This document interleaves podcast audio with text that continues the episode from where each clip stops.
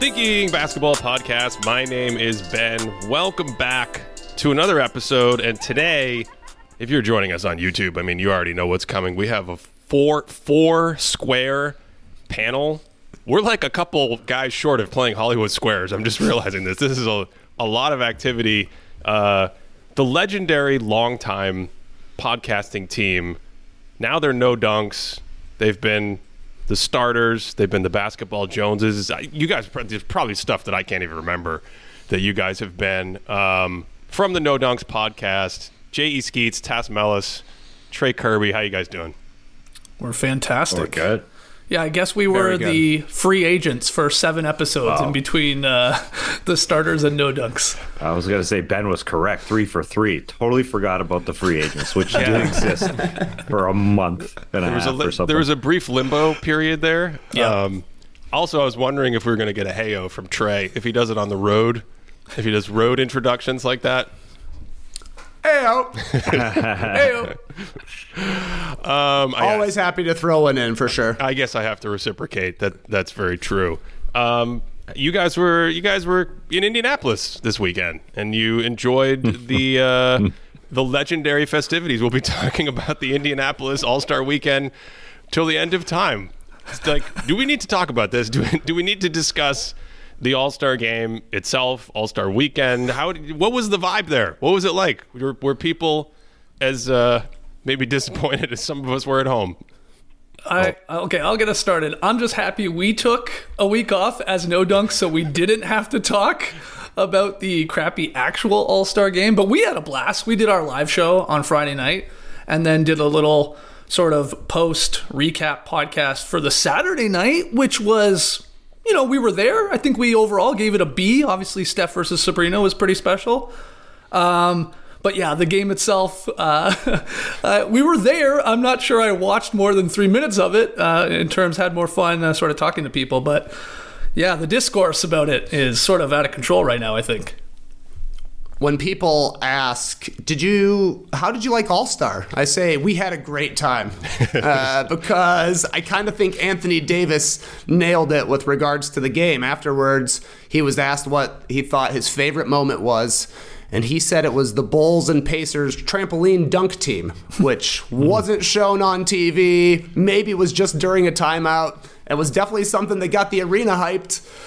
That was just an event during the All Star game. Nothing from the game ended up being all that memorable, but uh, 211 points. That's a lot of points. People were definitely disappointed all around us. Uh, they're they just they're, I felt like their shoulders were s- s- just salt uh, downwards after the longer it went because it, it took so long to get going. That was the first thing. Uh, And the, the ball tipped 45 minutes after they told you to tune in. And what's up with that? I mean, I'm a Canadian. I don't need to hear the Canadian national anthem. Babyface was awesome with the American national anthem. Keep him. Uh, but it just took so freaking long. Uh, the moments I found that were fun, yes. The dunkers, awesome. And were the moments that I looked on social media, they you know they showed Luka not being able to dunk on his. That was funny. It was really like social moments were the moments that I was going to remember from from the game. But Sabrina and Steph is probably the only thing we'll ever remember from this weekend. Period. I, I don't. I mean, the glove, yeah, but I think we'll forget about that pretty soon. Yeah, you're probably right.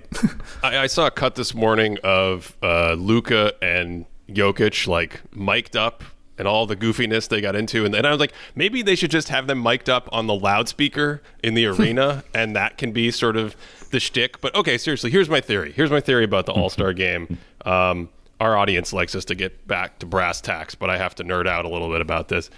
I don't think the All Star game works anymore.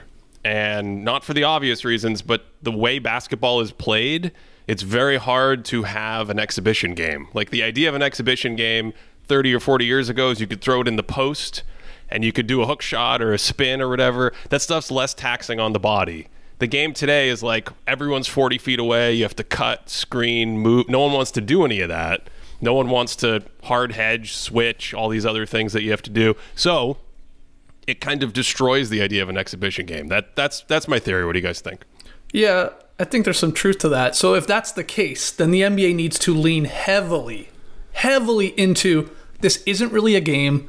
Let's get crazy silly with it. If it's for kids, that's awesome. Four point shots, five point shots, use this LED floor. Just get absolutely insane. Suddenly the mascots are on playing against these guys. Like, just go, you know, you know, like just crazy with it. Um, don't pretend it's a game if we can't, you know, incentivize them to play or whatever, and nobody wants to get hurt, and you're right, it's taxing, they gotta veer the other way.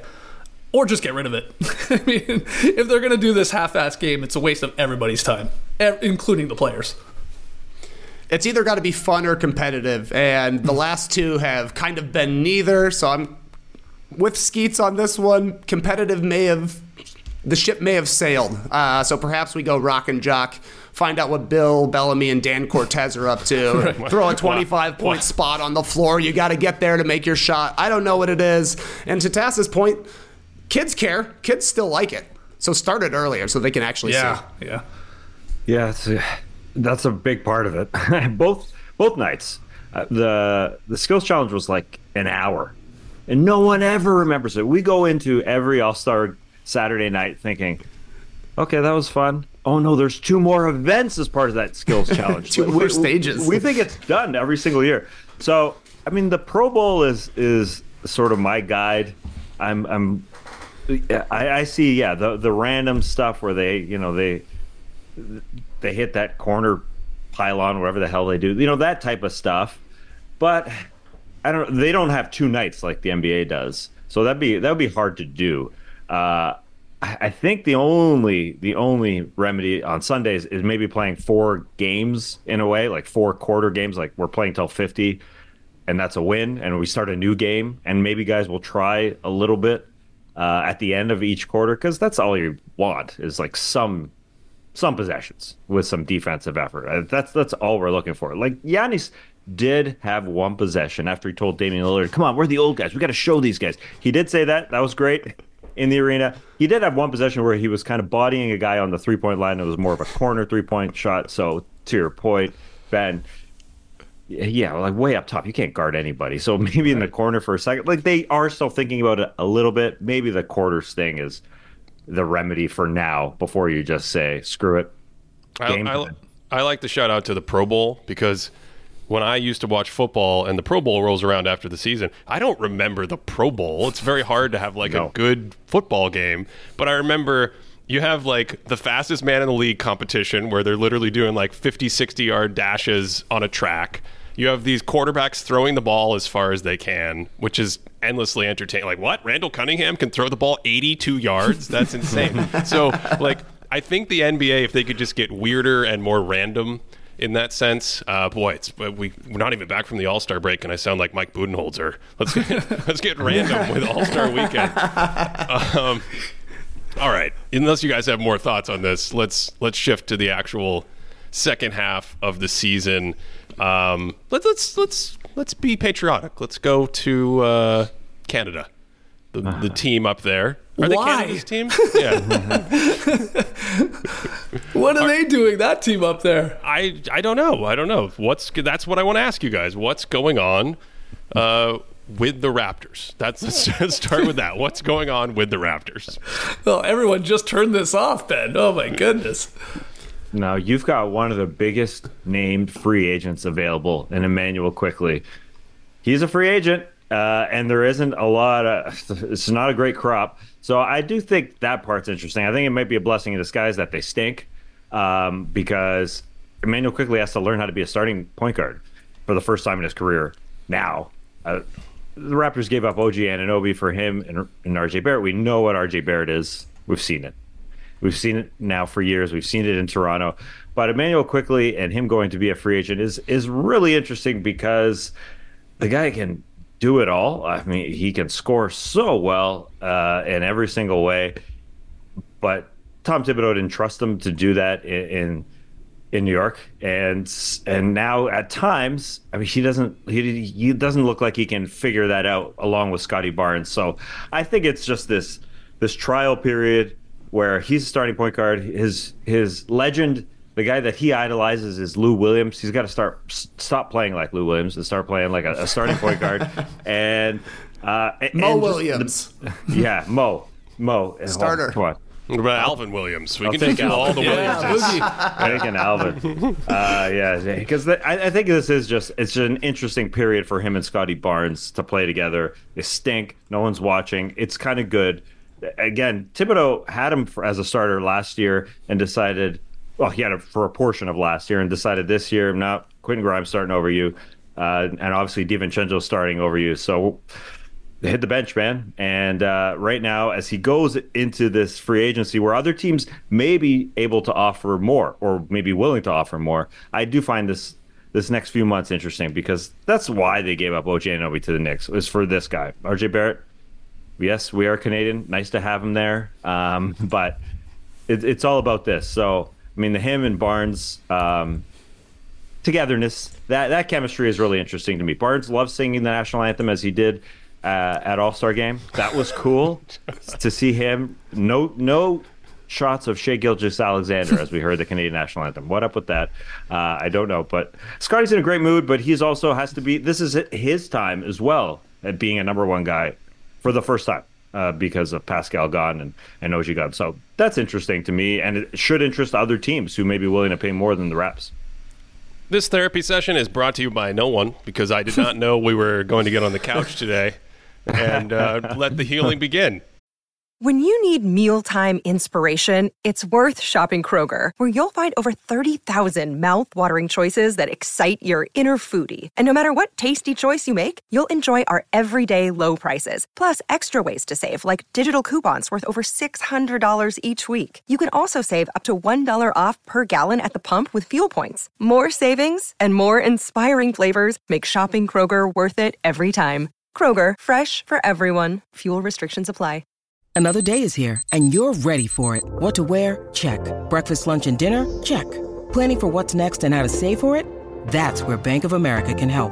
For your financial to-dos, Bank of America has experts ready to help get you closer to your goals. Get started at one of our local financial centers or 24-7 in our mobile banking app. Find a location near you at bankofamerica.com slash talk to us. What would you like the power to do?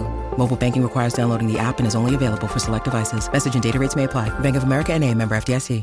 You guys have any other other, other thoughts on on the Raptors? I mean, I would just add what I'll be watching is, uh, you know, their win loss record because they're battling the Grizzlies and, uh, you know, the Blazers aren't that far sort of, um, you know, ahead if you want to flip it on its head there when you're looking at the records in terms of uh, the pick because Raps want it to be top six if they're going to keep it. Uh, otherwise, that's going to the Spurs. So battling, you know, your Nets and I guess your sort of Hawks and stuff like that.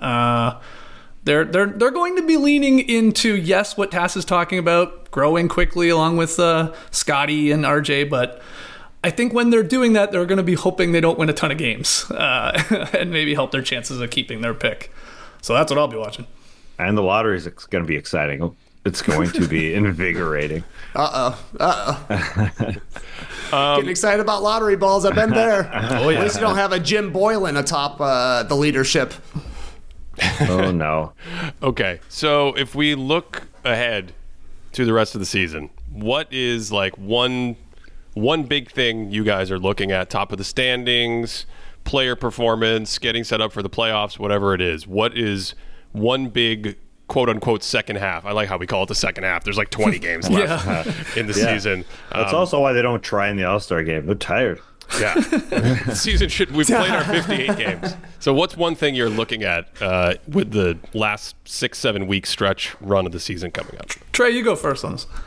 One of the biggest question marks I have is the Timberwolves offense because obviously Anthony Edwards is a bucket. Karl-Anthony Towns is having his best season. We just saw him put up 50 in the All Star game. The guy can obviously score 31 points in the fourth quarter. Crunch time? Are you kidding me? But that has been a question for Minnesota is their fourth quarter offense. They are locked down defensively. You want Rudy out there, you want Towns out there, but sometimes things can get clunky, especially if McDaniels is on the court as well to be a real championship contender? Those are questions I think that they're going to have to answer in the final 25 games, getting efficient shots, uh, keeping their decision making above board. You know, I think that's a huge part of why Conley is sticking around in Minnesota as well. He's just such a settling and calm influence for them that I think there are times when he just really needs to take over for that team, just making sure they're getting the right shots. So his health is going to be really important going forward because the Timberwolves are a team that could easily get to the conference finals, but they've got to iron some things out uh, when it comes to crunch time. Any, anyone else want to jump in with the, or you want to riff on the Timberwolves? I have I have more to say on that if you want. yeah, go ahead, man. yeah. Well, I, I I think we all agree that they're basically an average offense, right? That's their statistical profile. It's what they look like. And then even if you look at the personnel they have, I mean, Naz Reid, we love Naz Reid around these parts. He does mm-hmm. nice things off the bench, but in terms of like big playoff needle movers, what you're going to get in the series, I, I think you covered it, Trey. I think it starts with Anthony Edwards, and then it's Karl-Anthony Towns. How much can you get against them against elite kind of defensive coverages and personnel in the playoffs? That's a big question because if you're going to make a deep run in the playoffs, if you don't have literally one of the best defenses of all time, you can't historically do it with an average offense. And so it kind of puts like a, a governor or a limiter on your ceiling. And I think that's kind of where I'm stuck with them, where they're like very good, but how can I put how can I consider you an inner circle team if you don't have that extra offensive firepower? Yeah, it is. It is a blast. Uh, just watching them even go from three quarters and their performance to the fourth quarter because they they stopped moving the ball. They're like 30th in passing uh, this year in passes per game, and their offensive efficiency kind of drops off because the ball starts getting a little sticky. And so I think Conley is is really important um, to just making that thing work in the fourth quarter and. Monte Morris uh, is going to be, you know, a kind of a guy that they rely on to just keep things going as well as a, as a backup guard. So that's that's important. Um, and I I just went silent there because I thought I had my therapy session. That's that's all I paid for was like that 15 minutes. So I'm out. I'm out on here. Thanks, Tas, think- for joining us. Yeah. I, I think uh, the Western Conference is like trying to wrap my head around what's going to happen in you know in a potential uh, postseason run with all these teams at the top because we're at the case where it's like look at the Minnesota Timberwolves they're at the top OKC the super young exciting uh, a team in second right now then you've got the Clippers who are like oh well yeah everybody's there they have a chance but no one's ever there. So it's like three teams with because of limitations offensively because of their youth because of generally their health where you're left going like uh it's like it's going to be a nightmare trying to predict some of these series i think because these other teams these more sort of you know legacy teams more established teams are lower in the standings and you know in theory they could be all matched up. So it's going to be it's going to be tougher until you it's one of those things everybody hates it but it's like i know timberwolves fans were upset with us right before we went to break because we were like the timberwolves deserve more attention probably but do you really believe in them?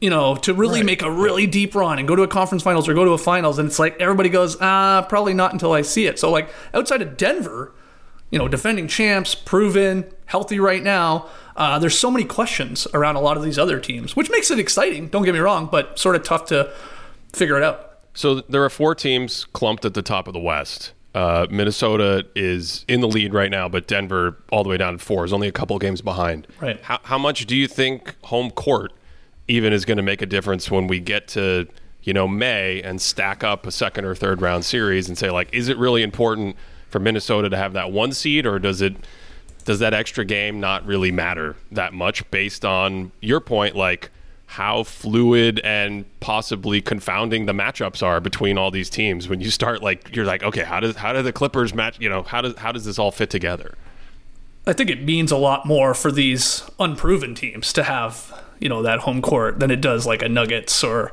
you know, if the Warriors make a run or obviously the Lakers make a run and try and get in there. Like they've shown us before, that's not, you know, the be end, end all of uh, you have to have home court advantage to advance. Not for them, but those other teams, those younger teams, those unproven teams, like I said, I think there'll be some some battling, some jockeying to uh, to stay each other, uh, stay ahead of each other in the seedings to hopefully have that potential game seven at home because you know the Kings had game seven over the Warriors last year and it unfortunately didn't matter. Uh, I mean, put up a good fight, but um, those those battle tested teams they don't seem to care. I think personally, I don't know if Trey thinks otherwise or Tas.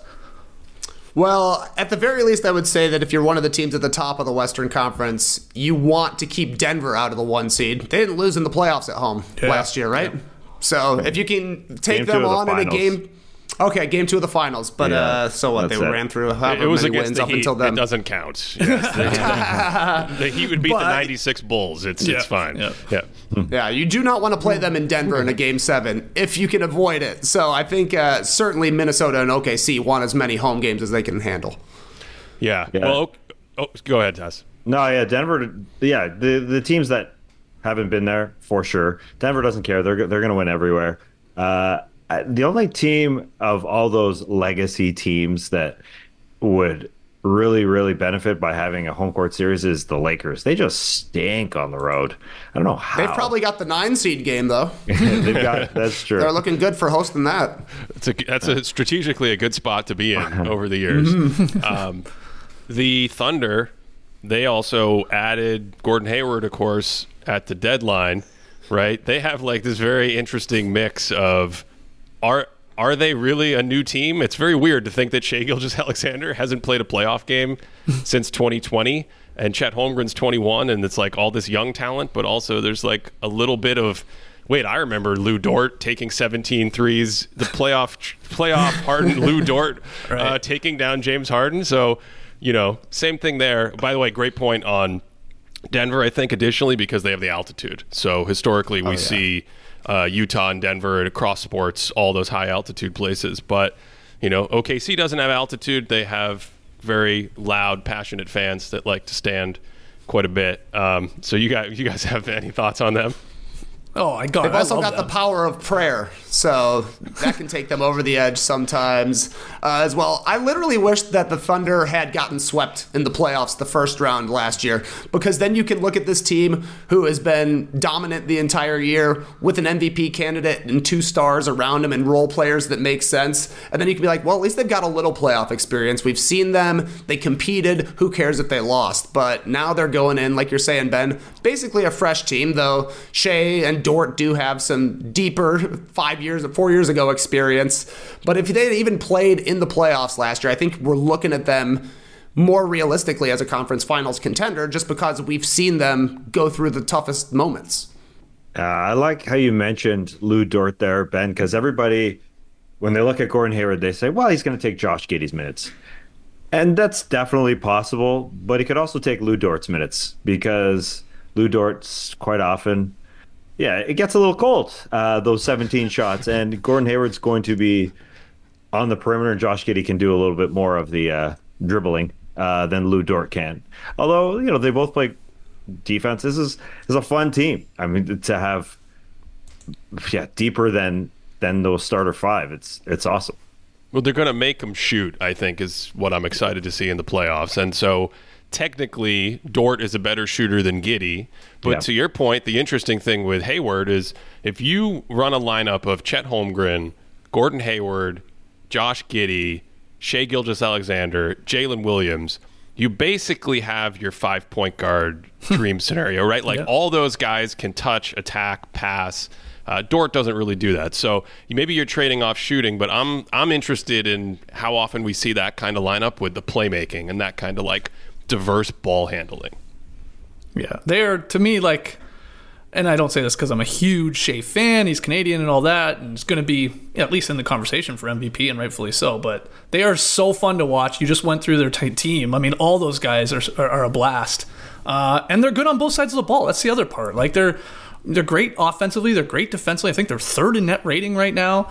Um, it's just we got to do. We always do that thing. And Trey said he spoke to it. It's like, yeah, but this is the NBA. You got to take your lumps in the playoffs before it's like your year. So they feel like a year. Like this will be their year to win maybe a series, to win another one, and that's sort of like that's this. That's the the ceiling they can do because they are too young and do not have the postseason experience. A lot of times that is true, but every once in a while we have those breakout sort of like whoa this team just sort of jumped from from here to near the top and make sort of a conference finals run and I, i'm i'm hard pressed to see why it couldn't be them from what we've seen through the first 55 games or so if you watch them. How good do you guys think Jalen Williams is? oh my god. He, i think he's awesome. I'm- love him.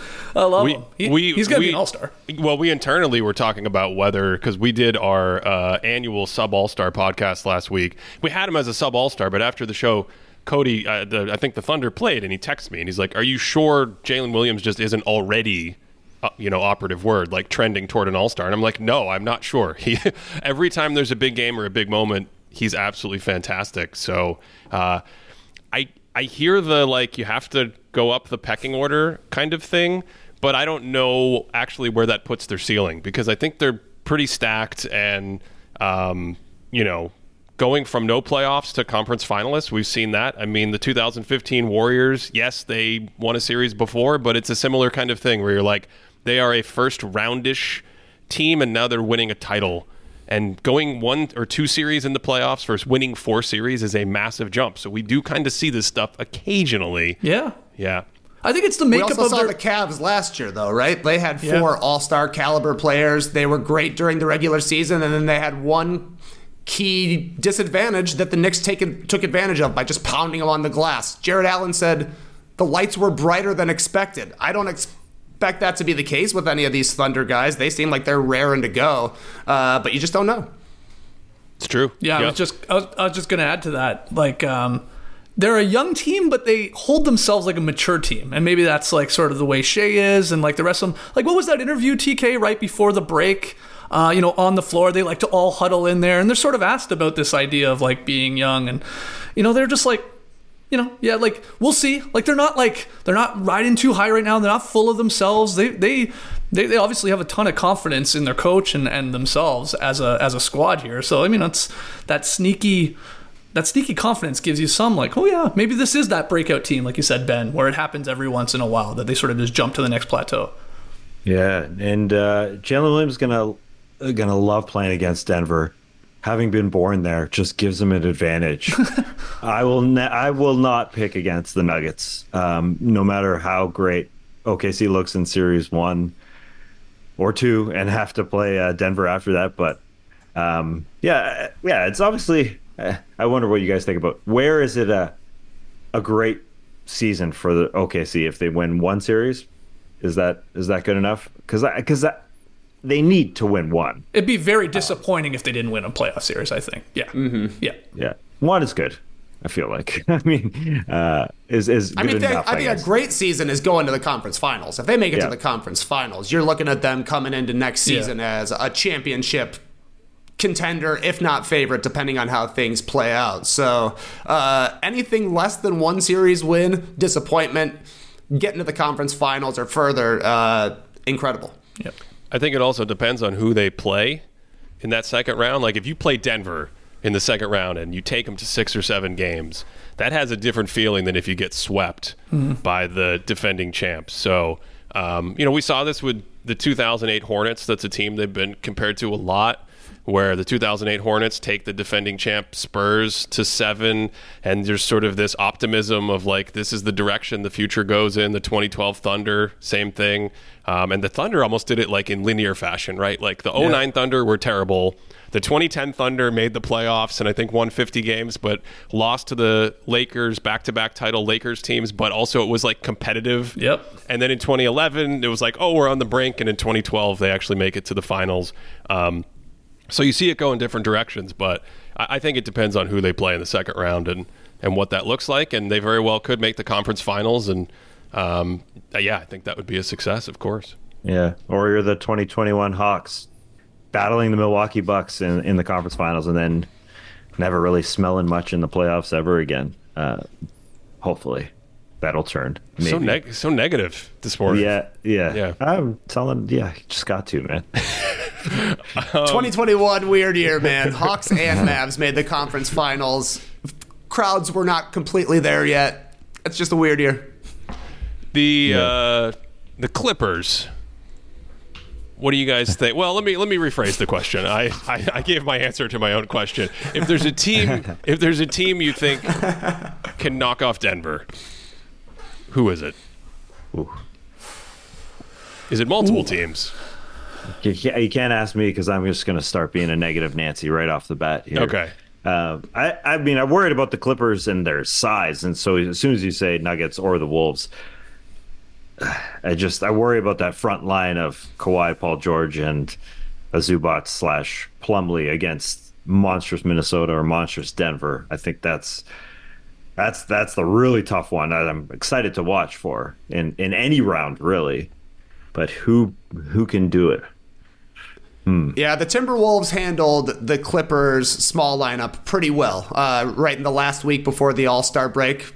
Part of that is because Kawhi didn't play all that much in the second half of that game, and he ended up sitting the next game out. But uh, their small lineups look a lot better when he's uh, one of the five that's out there compared to Amir Coffey, obviously. Um, but that feels like it's going to be a game about math. It seems like you got to have some size to take down the Nuggets, which is why the Timberwolves have been talked up so much this year. They gave them a few competitive games in the first round last year, so you see the blueprint alongside the Lakers, who play everybody 6'10 and up from their 3 4 5 positions. I don't know if the Clippers will be able to flip the math on Denver because they're such a good scoring team as well, but the Clippers are such a hard team to figure out because you look at the players, you look at the personnel, they're a deep team. They seem to know who they are. They've got a good coach, they've got a finals MVP, they've got multiple MVPs, and it's just a question mark of who's going to be healthy and who's going to be performing. Yeah, and to answer your question, Ben, if I had to pick like the best chance to beat the Nuggets in a in a Western Conference uh, matchup, um, I'm probably gonna go as crazy as it sounds. I'm gonna go the Wolves uh, for some of the reasons TK said. They've played a like they've had the weirdest schedule against them this year. They played once at the start of the season, took care of Denver. You know, Jamal and Jokic played all that, and then they're gonna play like three times over the span of like three weeks you know, starting in March at some point. Like, so basically at the end of the season. And who knows, like, are you guys sitting guys and stuff like that? So I'm not sure we'll have much idea from regular season matchups between those two. But yeah, the size of Minnesota at least uh, is something in their favor against Denver. But uh, ultimately, I'd be picking, yeah, the Nuggets to come out of the West from what yeah. we've seen. I, I, buy that to some degree because I think the matchup thing is real. I mean, we mm-hmm. saw that in the playoffs last season. I think just even Gobert and his presence around the paint with what Jokic tries to do and the way he tries to take advantage of mismatches or passing angles or things like that. I think it is a little disruptive, and we saw it again early in the regular season. Can we have like a mini? Can we have like a no dunks level sidebar on what's up with the scheduling, the the clump scheduling? Oh. Have you guys discussed this? It's I think it's designed for to save travel and all this kind of stuff, but you get these very weird things that sometimes they're cute. Oh, we play, you know, the Bulls and the Bucks played eight times this week. It feels like, but sometimes it's kind of almost uh, confounding or or weird for us because we're like. We don't know what Minnesota Denver looks like because right. they only played once at the very beginning of the year. They're going to play a bunch more, but they might not actually be real games because they're all clumped up at the end of the season. Do you guys have like thoughts on this? Do you feel this sometimes when you're we, trying to scout teams? Well, we've definitely I mean, we've done this a long time now, like almost 20 years of podcasting, daily podcasting. And it feels like this year, more than any other year, there have been many days on our show where, like, what the hell is going on with the schedule? Like, why are there, you know, 12 games on tonight and then only two on this night? And yeah, why is this team playing this team a million times, but they haven't played this team? So I don't know if the other guys feel that way, but I know we've said that on the show. And I don't ever remember us being so like caught up in that and maybe it was just you know weighted a little more equally or maybe i don't know we're just too in the weeds now but it does feel that way to me ben i agree with that i don't know what's going on I think it's a leftover from like the COVID scheduling years, right? Where they were trying to get you to play two close games so you didn't have to return to the same market again. It feels weird now, though. And like Skeets is saying, there are so many of these 13 game nights that when a six game night comes around, you're like, oh, this is just the perfect amount of games. yeah. So I don't know if there's a way to like combine the 13 games and the two games and split the difference. That's what I would like, but uh, it can make it tough when you're going back and reviewing everything for a playoff series because then you got to check into who played this game. Was it the second night of a back to back for this team? Did they travel in between? Uh, the regular season matchups don't often matter when it comes to the playoffs just because things are so different. Um, and this year, I think that will be the case, especially. Yeah, the, the weirdest part to me, Ben, I, I the looking at a team schedule for sure. The two game baseball sets, which still exist that Trey mentioned there, it's beyond the beyond the weirdest for me uh, because it's it's the teams don't even need to win two games. I, I, don't think they feel like they they need to win both games, and it's not really as desired for fans. Which, yeah, it's all about just exactly um, less flight miles, uh, but it doesn't doesn't feel right to me. But it changes the dynamic a little too because if you see the team like in November and then you see them in January, you're going through that night to night, like, okay, what's a brief scout? What's a walkthrough? Something like that. You play them back to back, and you're like, I just guarded this guy the other night. Okay, I just saw this play the other night.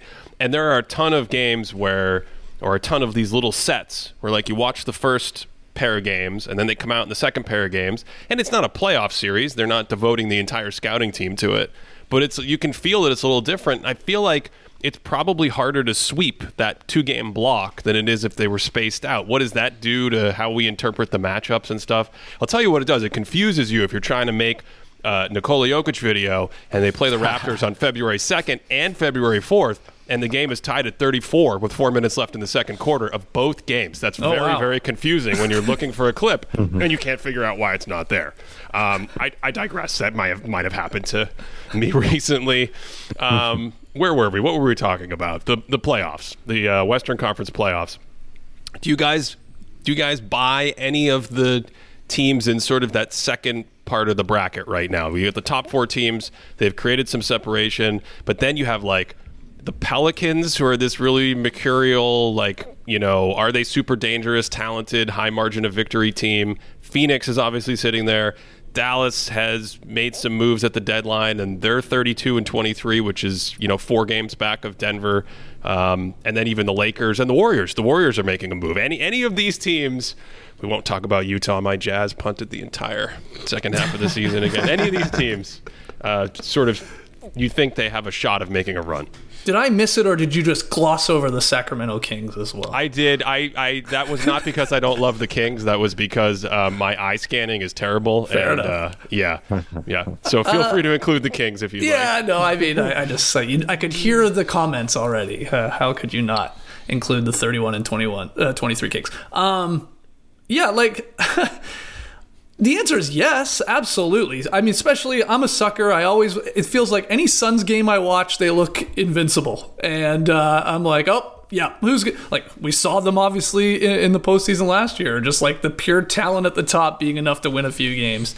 So I always get tricked into believing uh, in that team. But there's no doubt they're a nightmare to play against when all three of their guys are healthy. And Beal, I think, over the last little couple of weeks here has has started to look a, look a little bit more like the old Bradley Beal, um, which which is a positive for Phoenix. But all those teams are good. I just don't see with the, the teams we've already talked about. I feel like are just clearly a step ahead.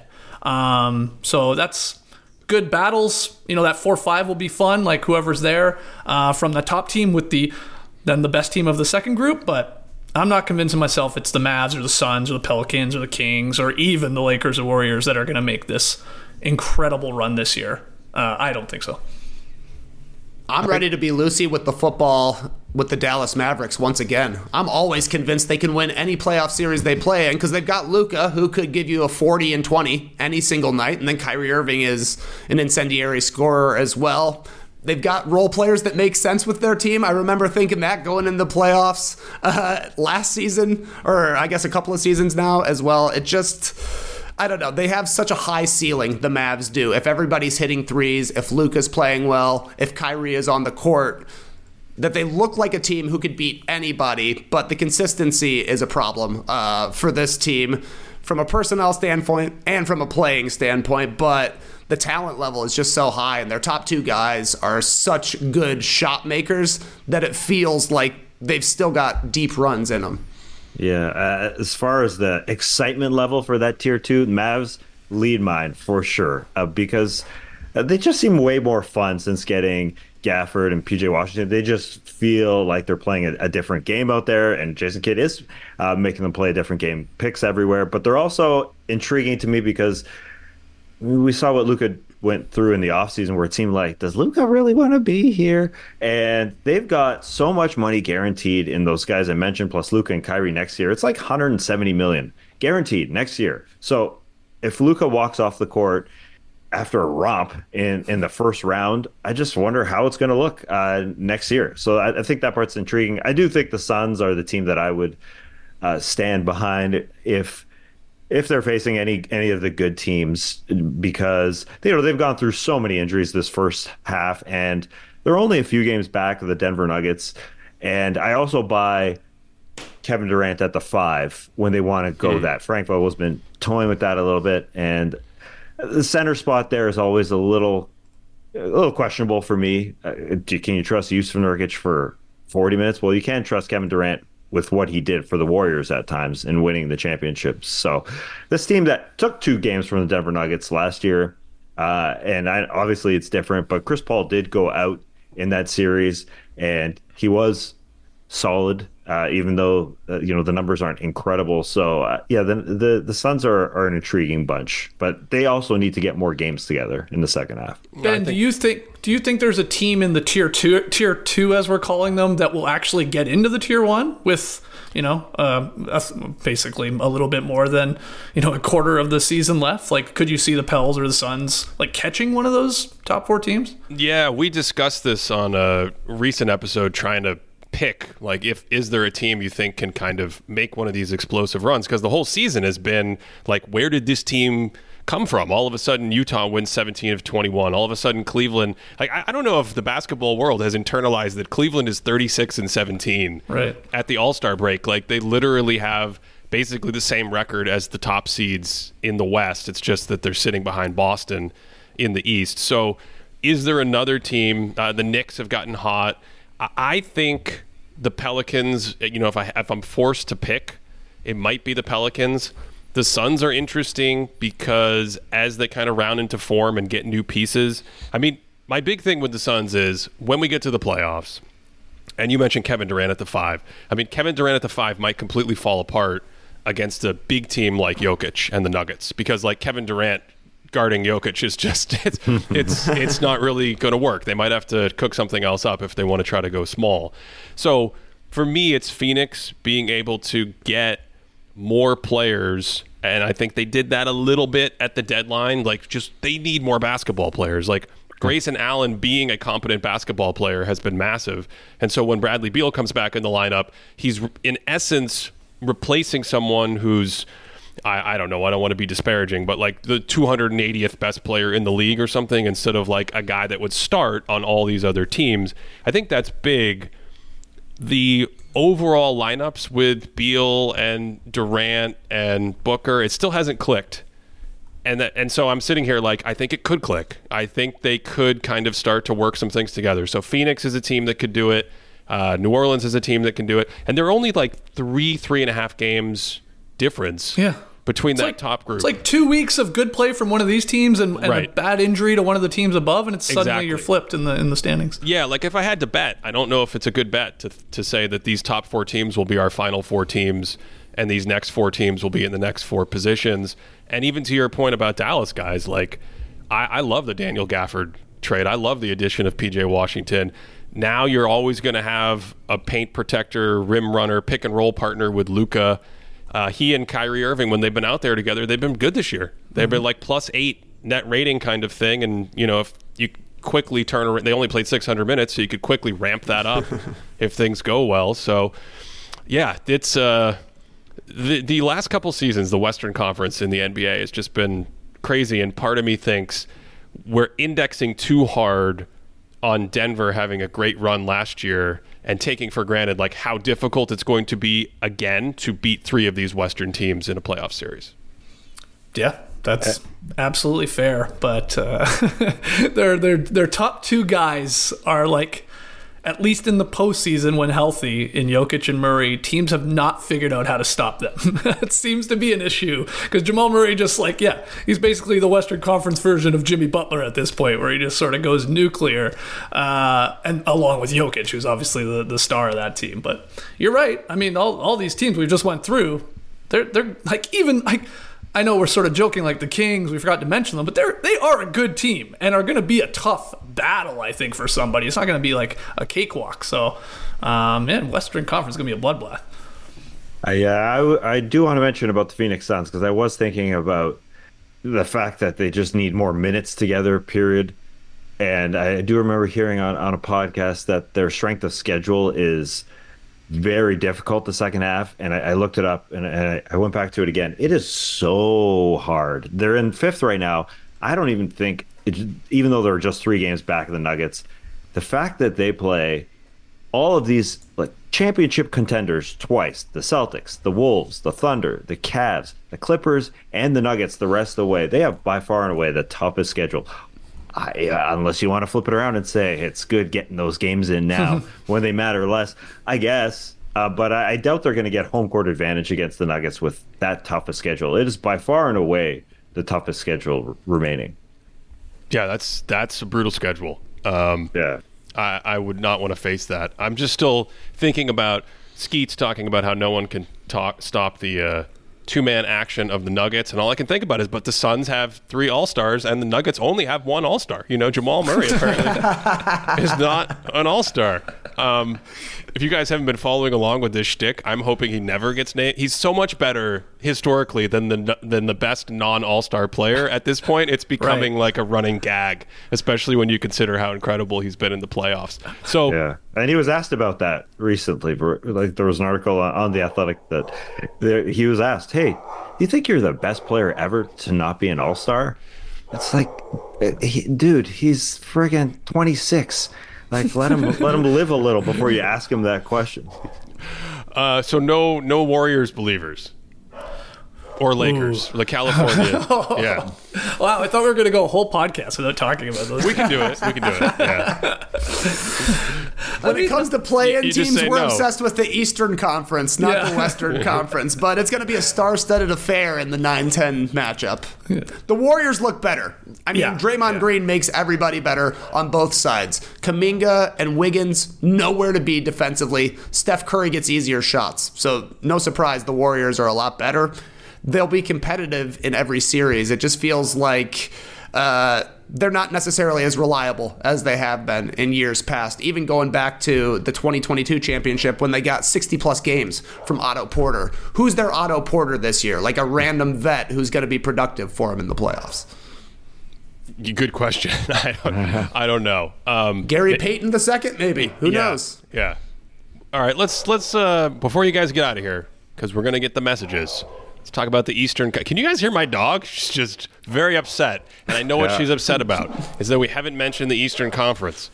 Um, in the in the Eastern Conference, is there a team that you know catches your eye?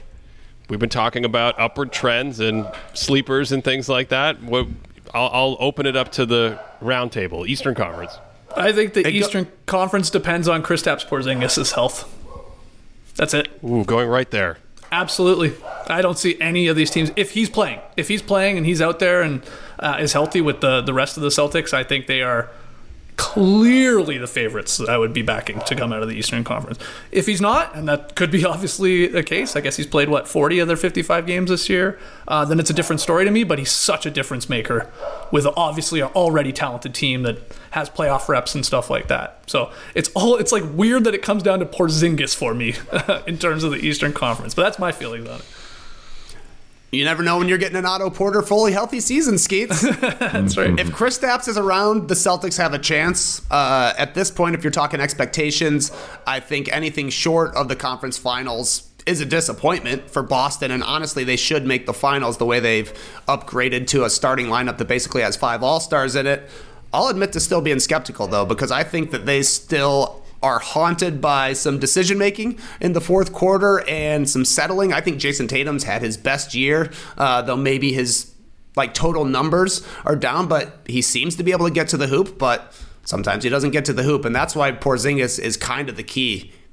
It was a it was a meme back in the day that this guy never posted up. Now they post him up all the time, and he's realized he's seven three. He can just shoot over everybody. That's a reliable weapon uh, for the Celtics that they didn't necessarily have when Marcus Smart was out there. So fourth quarter's kind of an adventure for the Celtics, I still think, but they've also made things a little easier on themselves when they remember things are easier.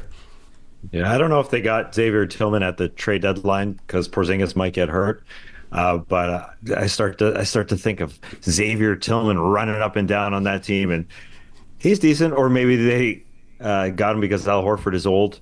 Um, I, I don't know, but they have they just have so many guys. Um, so, other than Jayson Tatum's ugly jacket uh, to to help Jaylen Brown come second in the slam dunk contest. I believe in that guy uh, because uh, maybe because he's been so good for so long and he hasn't won, so people just aren't able to call him a superstar. Uh, but I think that bodes well for him. I think he he went obviously and got bigger and more uh, more tough in the offseason. So I think he's ready for another postseason, which he keeps going deep and deep into the playoffs uh, as their number one guy. And I just I just don't see him letting up uh, and allowing a team to take them out in the Eastern Conference Finals. Again, if they're healthy, I mean that does play a, a big factor. Wow. Okay. So I'm all in on Boston. Is there?